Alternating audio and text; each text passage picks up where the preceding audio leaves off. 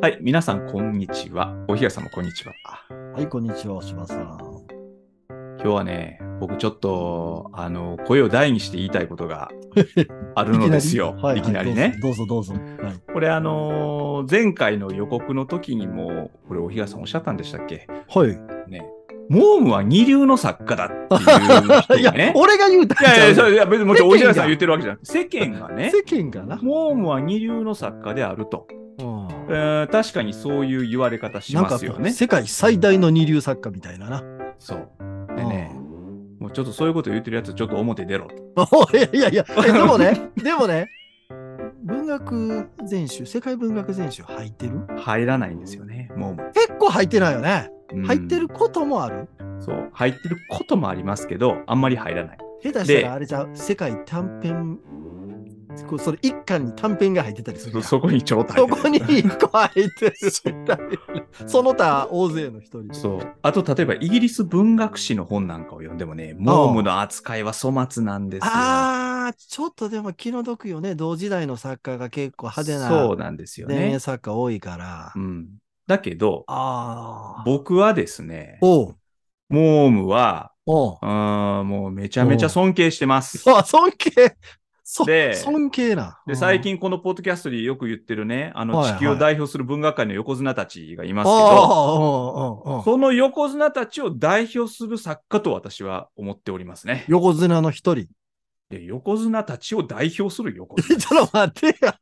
いや、横綱の一人ぐらいだからだそうね、いやその代表バルガス・ヨサだ、クッツェだ、石森美智子だって言いますけど、ど。うんうんうんうんうんもう、もう先そ生。うちょっと待って、お前、ちょっとそこ言い 過ぎちゃう ちいやょちょっとあんまりそれ言い過ぎん方がいいんじゃないもうなんだかちょっとこれね、インフレしてるからもうあれなんですよ。あ ただちょっね、と、うん。モームは、はい。あのー有名な作品あるじゃないですか。月と六ペンスや、ああ、ねはいはいあるいは人間の絆、あります。。ね。これうんどれもすっごく面白いし、うん、あ、そうなんや。もうね、もう最高。でね、僕だけじゃなくてね、おんあのー林修先生っているでしょ。あの、イギリスは美味しいの。いや、違います、違います。え いつやるの今でしょう それ。林のぞみ先生。あそうあ、ああ、あ、そっちあの、ゆあの予備校の先生。ああ、テレビめっちゃ出はるしテレビテレビめっちゃ出会う僕の中もでうはでも、その人の名前ほとんど。最近ね、うんうんそうでしょ、うんだけど、あの、林修先生ね、予備校の。うん彼のうん愛読書人生の一冊は、うん。サマセット・モームの人間の絆であると。だからそ、それ全然なんか説得力あんの、その先生が。 林望先生、あの、イギリスのな、はいはい。あの人が言ってるって言うんやったら俺も、おー、なるほどってなるけど。リンボー先生ね。あの人は多分知りませんけど、モームについてどう考えてる か。うんまあ、それ、まあね、ちょっとそういうことで、今日はね、だから大東先生がですね、モームをチョイスされたって、いちょやっーと見見直しましたよ、僕は大いやい東や、先ち生。ょっと待ってよ。なんか、ほんま、 なんか嬉しいような、こう、困ったような。あはいそうですか。いや、そんなで深い考えも。うん。はい。で、今日の作品は何ですか、大東さん。えっとですね、今日は、モームの書いた小説のたあの中でも、南洋ものみたいな言い方されてるのがあってん。と、まあ、後でちょっと言いますけど、このモームっていう人は、その南太平洋を旅し、何回かしてるんですよね。はい。それに取材した小説を結構書いてはって、はい。その中の一個、うんえっ、と、短編集のタイトルは、えーアーキンっていうね、はい。えっ、と、これ多分中国人の名前なんだと思いますけどはね。い。はい。ううんん。で、この短編集の中に入っている、えっ、と、怒りの器っていう短編を選びました。うんははいい。えー、マスのマサエ先生っていうんですかね。はい全然知らないですけど、 まあ、上手に訳してはるなと。もう亡くなったはる人ですよね。だいぶ前にうん亡くなってますね。昔のね、昔の方で。ですけど、でも味わいのある、うん。あの、役そうですねだったのかなとう思いんます。、これはでも、なんで大東さんかもしれない。なんでモームを今やるのかっていうね。そうですね。あのー私らのこのポッドキャストでも前に、あのー、小国さんっていうマレーシアの作家やったことあはいりますはい。けど、うん私、まあ、このマレーシアとかシンガポールとかインドネシアとか、まあ、こういう、ういわゆる、あの、東南アジアの中でも、あの、島嶼部って島ですよね、あーうん。って言われるような地域、あの、すごくフィリピンとかですよね。あとね、はいあの、すまあ、好きっていうか、気になってて、うんうんまあ、中国系の人が多いっていうことがちょっと、あーうん私のやってる研究からするちょっと関係あるんですけど、はい。こういうだからあの、内容を書いた作家っていうのは前から気になる。あの、有名なのはやっぱりスティーブンソンかな。うん光と風と夢の人。うんはいこれまさに、あの、南洋を舞台にした。はい。で、あと私、アメリカの作家でジャック・ロンドンっていう人結構好きなんですけど、あーこれもね、あの、そういう南洋ものを結構書いてはって、うん、で、こういいうタイプの小説、まあ、いわゆるオリエンタリズムの、うん、うん、そうですはね。い、あの、うん、西洋人の想像上のアジアって言いますかね。はい、はいそう。いうベタな小説が結構好きで、ん、ううんん、で、すあの、このモームもそういうの書いてるってことは知ってて、前からだから本はちょっと持ってたもんですから、はい。いかがですか、そのモーム専門家の目から、横綱の書いたものの中でも、これ、この作品、どんなもんですかね。うん。あのーこれはですね、 うん、 誰が読んでも面白い。誰が読んでもわか 誰る。がって、結構言うけど、誰がったって分からへんで、これ。林こんなん修先生でもわかる。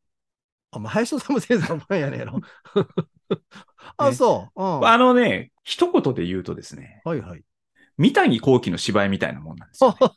そうなんや、俺全然分かあああ、ーまそうなんあ、一つの喜劇らん。うんですしね。はいはい。ハッピーエンドっていう感じだと思いますしそ。うそうそうそうそうそうそう。はい。じゃあまあ今日どんな話なのか、ちょっとそうですじねゃあ、お岩さはん説明してもらえますか、この怒りの器っていうタイトルがちょっと分かりにくくないーうん。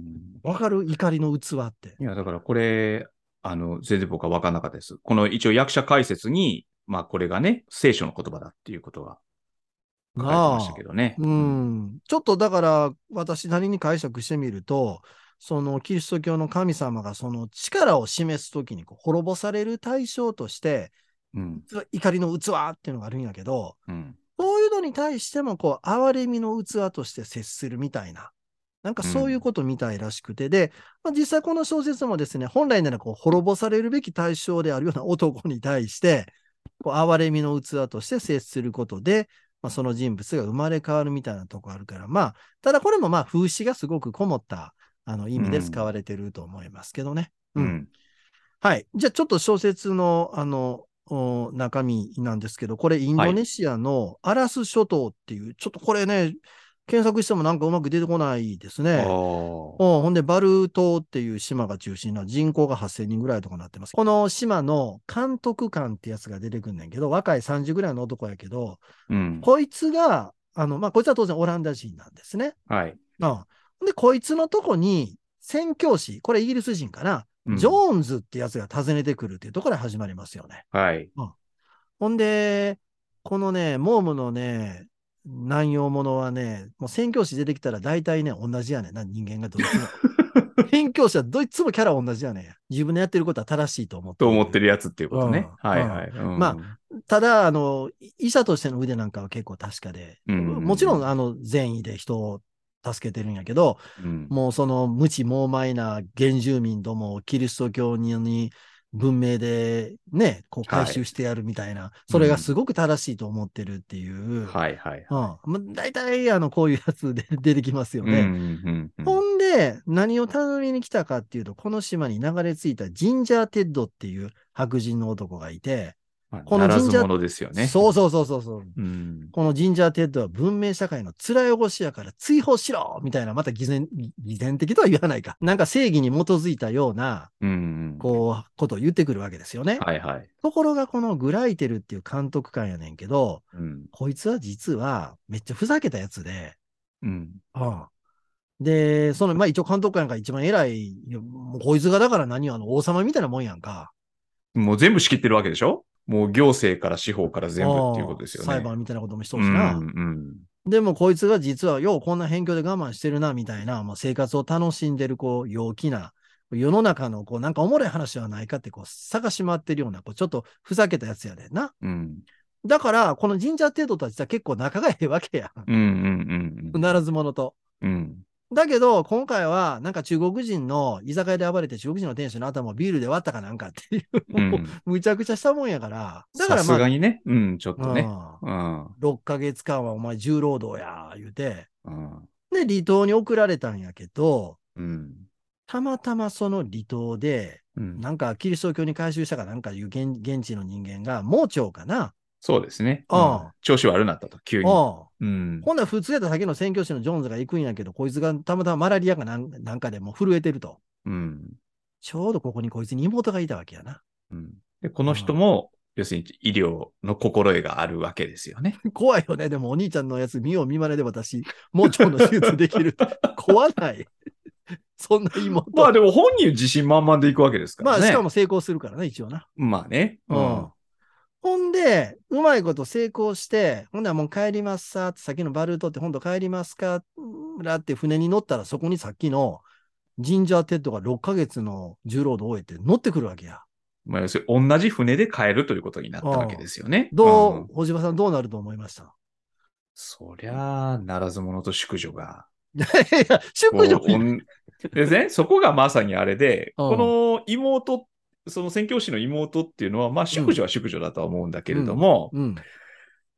まあ、なかなかこれ、そのままそのくだりを朗読すると、これを聞いておられるレディーたち、あの、気を悪くするかもしれないんで、あれですけちょっと反ど。感買いそうなね。うん、いかにも要する男性目線やからな。そうそうそうそう。だからまあ、うんこういうの、なんていうんですか、その、ポリコレ的に言うと、こはう、いはよ容姿において、うんまあ、挑戦を受けてる女性っていうのか、 何をもう、何を言ってるか。意味がいやよくわ かる。まず、うんその、兄の方が40ぐらいで、で妹もまあ40に近いような年齢。そう。まず、まであ、あの、はい、そうですね。うん熟女ですね。はい。ほこんのでコンテンツ言うとね。熟女ではない。で、兄ちゃんに輪をかけたような、こう、生真面目な人なわけ。けやん。これももう、とにかくキリスト教に改宗したったら、あの世の中良くなるぐらいに思ってるやつなわけやんか。うん、うん、うんうん。で、すごくあの自分の低粛を、てて低粛という、低す低層低層か。あうんすごく。重んじてらっしゃる方で、うん。だから、あ船にこの神社程度乗ってきて、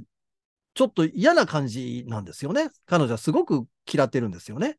このならず者をね。うんそうそうそうそう。うん。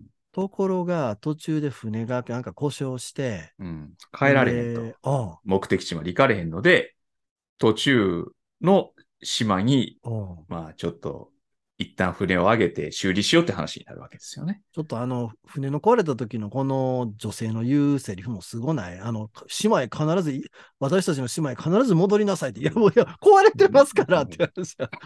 壊壊れてるそんうでですすよよね。ね行。きなさいって言っても意味なくないっていう。つまりそれぐらい彼女は、そのならず者のジンジャーテッドと一緒にその、いるのかな。島でああ過ごさなきゃいけないということそうを、だまなあおそ恐れたわけですよね。何でさ、れるやわからんと。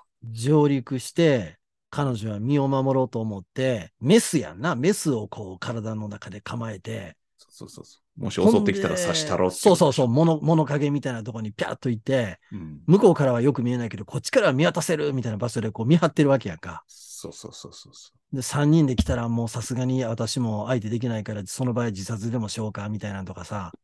う。うん。んで、どうやらその酒盛りをしてるわけやけど、うんその船の乗組員の2人はもうね、まあこれ現地の人間やけど寝てしもた。。んどうやらあの、あいつ1人になった。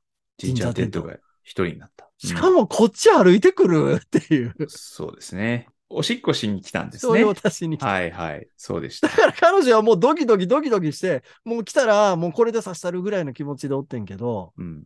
うん、当てが外れたっていうか、彼戻っていっちゃって、うん。で、彼女はもう気張ってガーッ見とってんけど、やっぱり手術の疲れもあるから、うん。うとうと寝てしまった。うん。これはやばい、低層の危機や。うん。うん。ところが目が覚めたらもうお膝登ってて、そうそうそでう。向こうからそろそろ船出ますけど、 みたいなこと言われて、で、寝てる彼女になんか毛布みたいなものがこうかかってたわけでしょめっちゃ親切な。そう。ジンジャーテッド優しいな、みたいほんで、戻らは、島に無事戻らはってから、な。うん話が急展開して、あの、この列島でコレラがあの流行するんですかね。うんうん。ほんで、当時はこういうコレラが流行すると、今みたいな衛生状況じゃないから、一気に広まっちゃうので、はい。このさっき言ったその監督官のグライテルってやつを珍しく猛烈に働いて、うん。んで、さっきのあの、宣教師のお兄ちゃんの方は島で治療に当たるから、今度は妹が離島を、あの、回っていって治療していかなあかん、言うて。うんうんで、も、ちょっと一人で行くのは心配や。どうするって言ったら、あの神社テント連れて 行けって。っていうのは、てこいつならず者だけやって、現地の人間、まあ女の子なんかいっぱい泣かしてきてんねんけど、うん。現地の言葉がいろいろ喋れる。いろんな島の言葉が喋れる。溶け込んでんですよね。地域社会に結ね。構な。うん。ああだから白人としてはちょっとそういうちょっと面白いやつやな、やっぱりな。まあ、役に立つと。これ、うん彼を連れていくとね。連れて行こう。うんでも普通やとその身の危険があるじゃないかってなるんやけど、うん。実はその一晩何もされなかったどころか親切にしてくれたので、あの男は心の綺麗な男や。うん。あああれもクリスチャンで、もう私のことをわ、まあ、大事に、まあ、あの守りながら回ってくれるみたいな感じで行って、うん。ほんで、これらが収まって帰ってきたら二人が、私たち結婚しますっていう。なんちゅう話やってんのなんじゃそりゃっていう。さっき、三谷幸喜の喜劇みたいだと言いましたけど、はい。まあ、あまりにもお話をお話しした話なんですよね。はいはいはいはい。はい、まあ、気象転結みたいなものがはっきりしてて、うん。まあ、面白いオチもついていると。せやな。うん、。ね。まあ、コントみたいなもんですよね。あ、本当だね。ああ、のー全部役割がしっかり決まっててね。そうそうそうそうそうう、ん。まあ、小説っていうものを普段あまり読まないような人でも楽しく読める。確かに確かに。これは、ううん、んと思読いめまるすね。うんし読めるね。うん。この話どうなるのかなっていう、こう、興味をずーっと繋いでいく語り繋口いででいくすよね。ね。上手最後あのまで。やっぱりでもあの離島のシーンが おもろいな。笑わせんな。そう。で要するに、その離島にね、その船が故障してしまったから、うんその離島で一夜を明かさないといけないと。うん。で、この宣教師の妹は、うん。あー要はこれが低層の危機であると。うんそのきっとジンジャーテッドは私に襲いかかってきて乱暴するに違いないと思っているわけですよね。いや、実際俺も来ると思ったよ。ああ、やばい。私どうしようって気持ちに。 そう。だけどあれは、彼女はうん。どうにかしてほしかったんじゃないですか、やっぱりそういうことやろな。うんつまり、あの年までそういうことやろな、もちろんその、男を知らないうん、中年女性なわけですけど、うん。まあこれだけお膳立てっていうか、うんそ、の無人島でうん。こうなれば、もうきっとそういう面、まあ合わされたら困ると、い嫌やだよから嫌よと言いながら、彼女は絶対にそんなん認めへんやろ。絶対認め彼女自身はな。絶対認めへんけど、うん。まあでも、嫌よ嫌よ、もう、そう、やろうなーって、嬉しい恥ずかしいやろうなーってそう、嬉しい恥ずかしい。潜在一遇のチャンスなんですよね。そういう意味ではね。 うん。彼女からすれそうば。うん。うん。うんだけど、拍子抜けで指一本触れなかったと。しかも、あのー島帰ってからテッドの方がさ、そういうことを言われて、うんなんで俺があんな、あんな女と、みたいな。みたいなことをちょっとな、失礼な俺をこと侮辱するのか、みた いな。そういう怒り方するでしょ、あ おいおいれ。おいおいっていう。彼が手を出したいような女ではあん私まなはいわ動けかでなすかよっねた。っていう、そういうことやろな。うんうんまあでもね、その確かにこの変な成り行きに対してドキドキしながら読むっていうのは、あの、そうですよね。うんこれが、要するにモームが二流だって言われてることなんでしょそういうことか。こういう話書いて、まあ、読者はうん。面白いと、僕みたいな、あの、純な読者はこれを読んで面白いと思うんだ が、だけどその、どこが純 な毒ハイブラウな文学の世界ではね、うん。こういうのは尊ばれないと。で、まさにモームが生きた時代ってモダニズムの時代じゃないですそか。やな。ね、教養のある読者はね、うん。こん俗な感情。うん。そう、俗なことを描き、うんかつ、その書き方も、でね好奇心みたいなもので書かれてるみたいなな。そう、なんですよねう。ん。あーいや、でもね、それ逆のことも言えると思うね。ある意味、そういう前衛の文学ってすごく純情よね、そういう文学。そうなんですよ。うん。ああ、だからここに書いてあるような、まあこれ恋愛とも言えないかもしれないけど、男女の心の機微みたいなものって、なんて言えばいいのその、まあ、言ってみれば俗なものではあるけど、そういうノイズがそこにはいっぱいあるんやけど、うんああそういうなんかノイズのあるような俗な世界っていうのを、うんえー前衛の文学っていうのは、全然そういうものにこう描くことができないよね。そう結なん局であすの人よねら純愛やからな、あの不倫を含めて純愛しか描けないっていう。うん。確かにそうですよね。うんうんうんだからいやどっちが大人の文学かっていうと難しいよね。そうなんですよね。うんでね、このポッドキャストで、まあ何度もこのクリエイティブライティングっていうことをこ またう今回問題にしてますよね。はいはいはい。まああの作家の名前ちょっと今回出しませんけど、あえて。はいはいはい。そのね、クリエイティブライティングを学ぶっていうのは、モームのように書くことを学ぶっていうことなんじゃないかなっていうふう出に発点はこの。の辺かそうつまり無駄な要素がなくて、あー物語の細部が有機的かつタイトに結びつけられていて、はいはいお話がスピーディーに展開するとはいはいい。うことですよね。うん、で、で、それをね、良しとしない、まあ、考え方っていうか文学観もあるかもしれないけども、うん、うん。でもね、やっぱりまず型を学んで作家を書くんじゃないかなって僕は思うんですよね。うんうんうんうん。それは、ピアノを弾く人がバイエルをの教則本をさらって、はい。絵を描くく人がデッサンするようなもんでね、はいはいはいはい。うん、まずその型を学ぶと。うん。で、その、僕はでもその型で小説っていうのは書いていっても構わないんじゃないかなっていうふうに、あの、最近はちょっと思っのっていてねなんかそういうんじゃなくて、型破りな何かね、そのクリエイティブっていうものが出てこないといけないんだみたいなうん。言い方もあるんですけど、うん。でも、もやっぱりそのドラマ剣、作劇術っていうものが、うんその言葉があるように、うん。お話にはまず語り方のルールっていうものがあって、うん。それを踏まえてこう変えていく。うん。う。うんん、で、なんかそことは全然違うところで、無手活流で書いて、それはすごい人もいるのかもしれないんですけど、うん。僕はなんかね、ちょっとそれってこうあの、プロゴルファー猿幻想みたいなね。プロゴルファー猿って山奥で、その木で自分で削ったゴルフクラブで、ゴゴルルフをやってた野生児が、プロゴルファーたちと渡り合うっていう話ですよね。かけゴルフするやつな。と、掛けゴルフするやつね。だからあれ再放送できひんの。俺もずっとあれ見たいなと思うのに、かけゴルフの話や。考えたらすごいよな。俺子供の頃見てたアニメが、かけゴルフの話ずっとしてんねんでそう。あれでだからね金儲けしてんねんから、彼がな。そういうことかです。家族養ってんねんから。うん。あのゴルフクラブ買ってさ、山の中であれ、ひあの、根っこであれ見つけてくんねんで。そうでしたっ何け本も何本もあの、木抜いていくと、ちょうどあのゴルフの、あの、なんていうのあの、下の部分、音符みたいについとる やん。はいはいはいあの部分のついた音符みたい根っなこ、あれを見つけてくん のよ。雷がなんかがブリブリってなって、そこ拾ったらこう、抜い 抜いたらこれや、このクラブや言うて。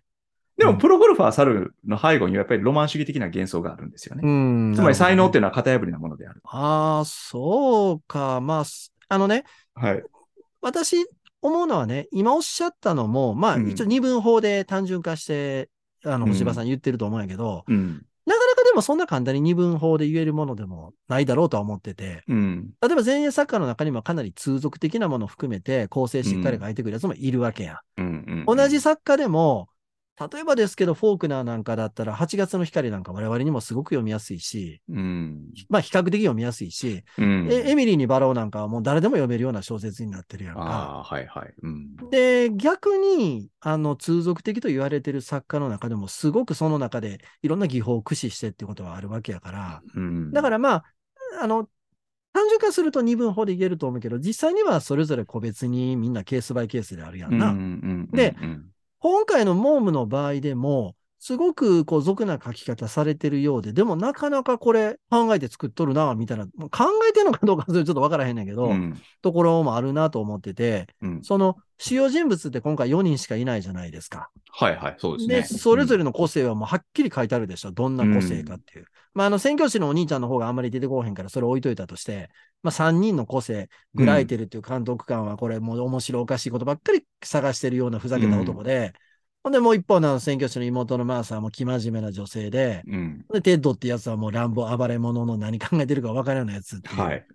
うん。で、そういう意味で言うともうはっきりしてるんやけど、うん。この、あの、三人が結局その自分らの与えられた役割を結構裏切っていくっていうところがあるんですよね。うんうん。えっと、えっと、さっきのその監督官の男がこれ言ってみればね、トリックスターだと思うんですよ。うん、うん。こいつがあの話を引き回していくっていう。はい。うんだからまあ、あの、トリックスターってまあ、ど道化師、ピエロっていうか、こうまあ、うんあの、話の引き回し役や。これが展開させていくっていうかね。で、ジンジャー・テッドってやつは、これはいわばね、ドンファンなんですよね。うん。辺境に似てるドンファン。うん。で、その女性を誘惑して泣かせるっていう、まあ、道楽者ですよね。はい。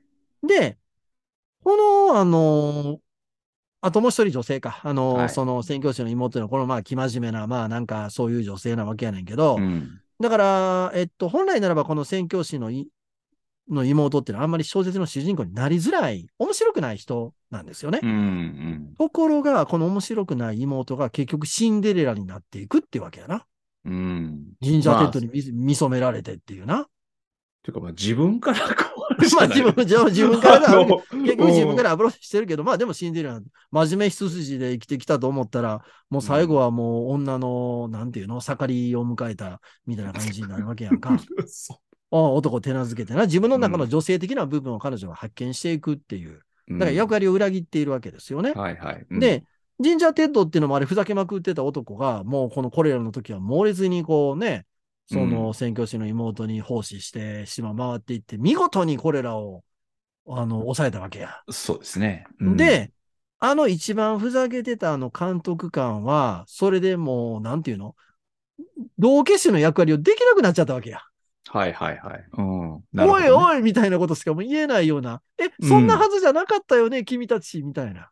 うん。ああ、てっきり、あのー宣教師の妹がこの、テッドにまたひどい目に遭わされてみたいなこと期待しとったら、うん、ここからまたおもろいこと起きるやろなーと思っとったわけやん。うん。ほな、全然起きへん。もうみんなめでたし、そうめでですねたし。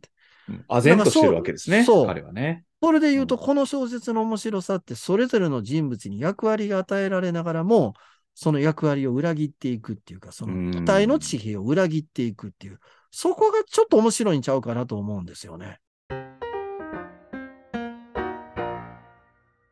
ちょっと抽象的な言い方しちゃうと、こう人間が本質的に矛盾したものを自分の中に持ってるっていう。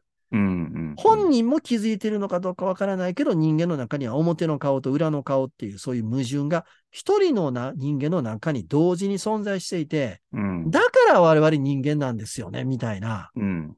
そういうなんかこう、ところがあって、そういうなんかな、すやっぱすごく、あの、なんかおもろい話読んで、わはははだけに終わらないようなうん。ところを私は感じたんですけどね。まあでも今おっしゃったところっていうのはまさにそのモームの人間観ってそれですよね。うん。その矛盾を抱えてるっていう、うん整合しないわけですよね。うんその人間の中にある要素っていうものが。うん。これはまあ人間の絆の有名な例えですけど、要するに人生はペルシャ絨毯のように、最終的にそのんどのようにこう生きてきたかということによって一つのこう絵柄ってものをこう作り出していくんだと。で、それはその個々の意図っていうものは必ずしも辻褄が合わない折り方になってるかもしれないけど、うんでもそれが人間というものであり、人生というものであるっていう、まあそういう見方ですよね。島のな、一晩っていうのが、二人の人間の人生をこう大きくこう変えていくことになるわけじゃないですか。うん。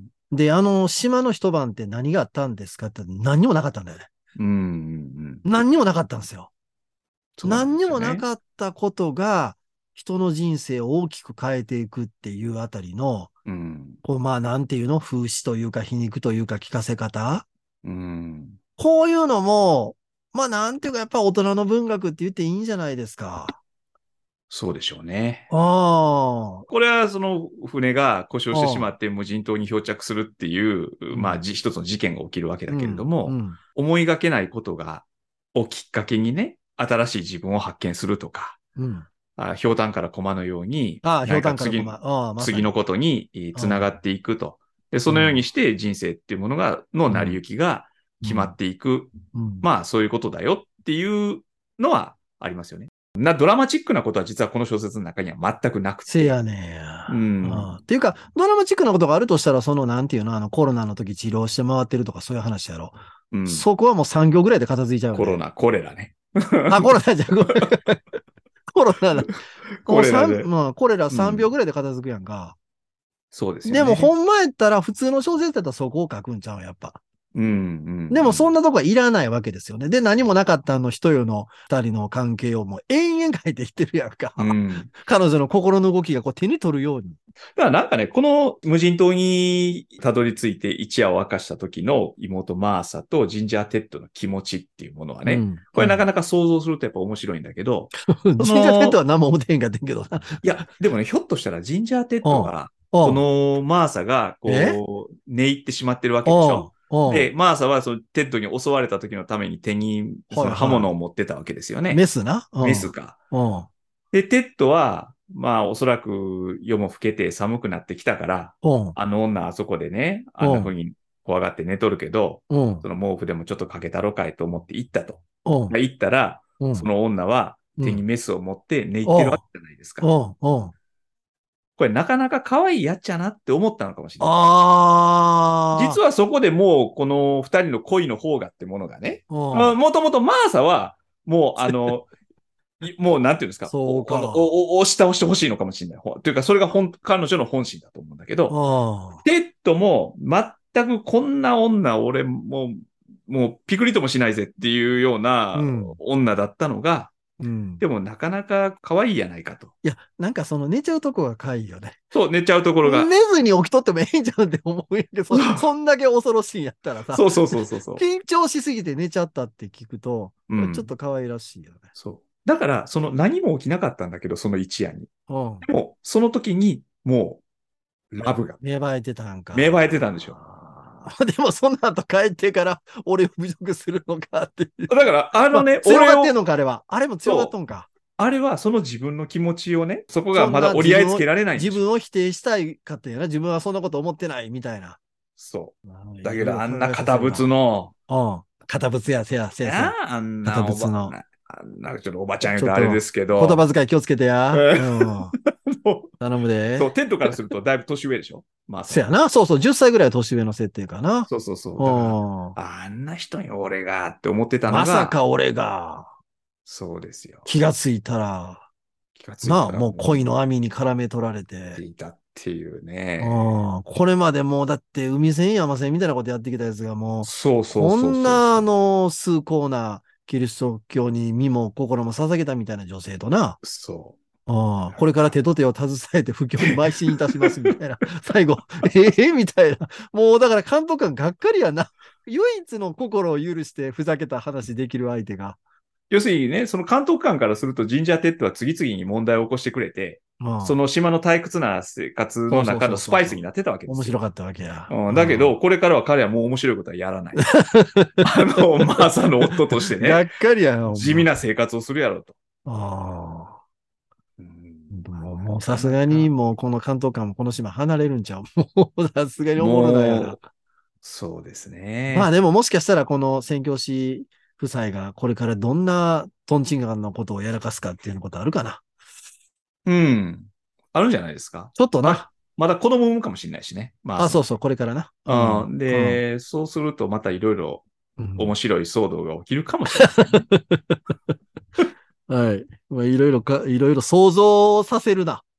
そう。まさにあれじゃないですか。ちょっと前の回でやったエドワード・ハルフォンの小説の中でね、うん。優れた文学作品ってのは、うん。 語語ってることの背後にもう一つ別のことを語って る。ってこるかれがら。優れた文学作品 だ。これ語っとるかまら。さに、モームっていう作家はそうなんじゃないでしょうか。まあ大体書いてあるような気もするけど、この人 は。はい。ね。はい。ということで、じゃあ今日はこの辺ですかはい。